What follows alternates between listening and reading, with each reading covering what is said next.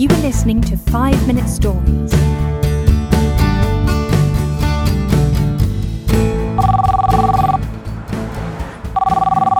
Hello, hi Steve. Yeah, it's me, Dave the Grave. Can you tell Bob I've got those free coffins for him in the back of the van? Okay. And I've got a card here for that temporary receptionist of yours leaving Friday. What's she called? Oh, I can never pronounce those Bosnian names. Ivana Onabalagovic, that's it.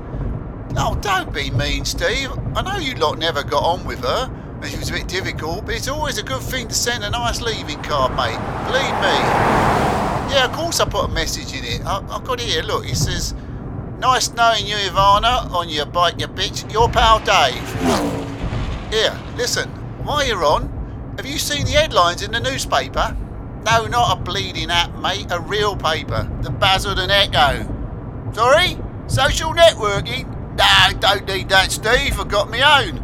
Only mine's more like an anti-social networking, really. It's brilliant. Only got me on it so I never have to look at it. Clever, eh? Anyway, look, it says here in the Basildon Echo, Marcus the Carcass, Sawn Off Stan, and Bish Bosh Barry all went down for that old Red Lion job. Yeah. Do you know I used to go to school with that Marcus? Stevens, as he was in those days. That's until we renamed him Marcus the Carcass on account of his unique fragrance. Anyways, after he left school, he went into the property business. You know, housebreaking and that. And to be fair, he was good at it. A real cat burglar. But like you do, as he got older, he put on so much weight, he couldn't get down the drain pipes no more. So after he gets out of the scrubs, he decides housebreaking's a mouse game.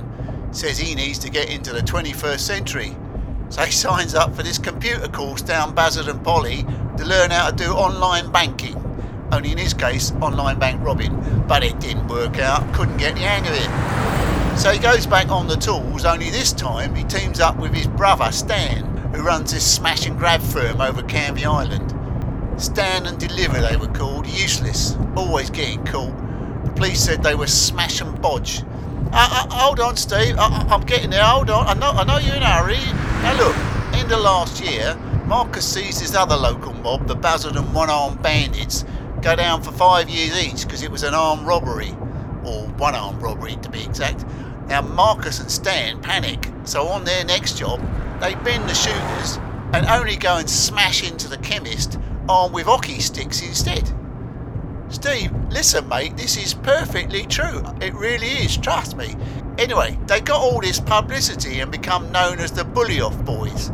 Marcus goes all celery crazy like and loves the fame, and you wouldn't believe it, but on the next raid, they go and break into the old Red Lion wearing full hockey kit. Yeah, vests, long socks, the lot. And old Marcus turns up in his sister's hockey skirt because his shorts were in the wash. And that, me old Steve, was his downfall. See, on his escape out the pub, he gets stuck halfway down the drain pipe and inadvertently exposes himself to this lady passerby. Next thing you know, wallop, he's sitting in the back of a squad car and the lady's in intensive care. What? No, I made up that last bit. But yeah, the cops nabbed all three of them. Marcus the carcass.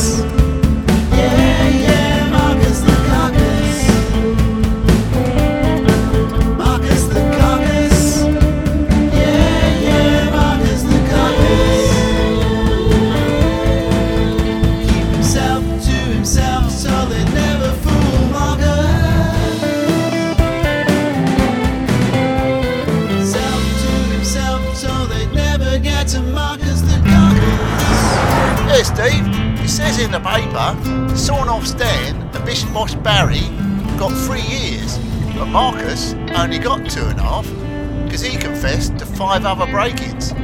Told the judge he wanted to clear the air. The judge said, You've just cleared the courtroom, young man. Must go, and remember, Steve, I'll see you when I get me glasses. Cheers, mate.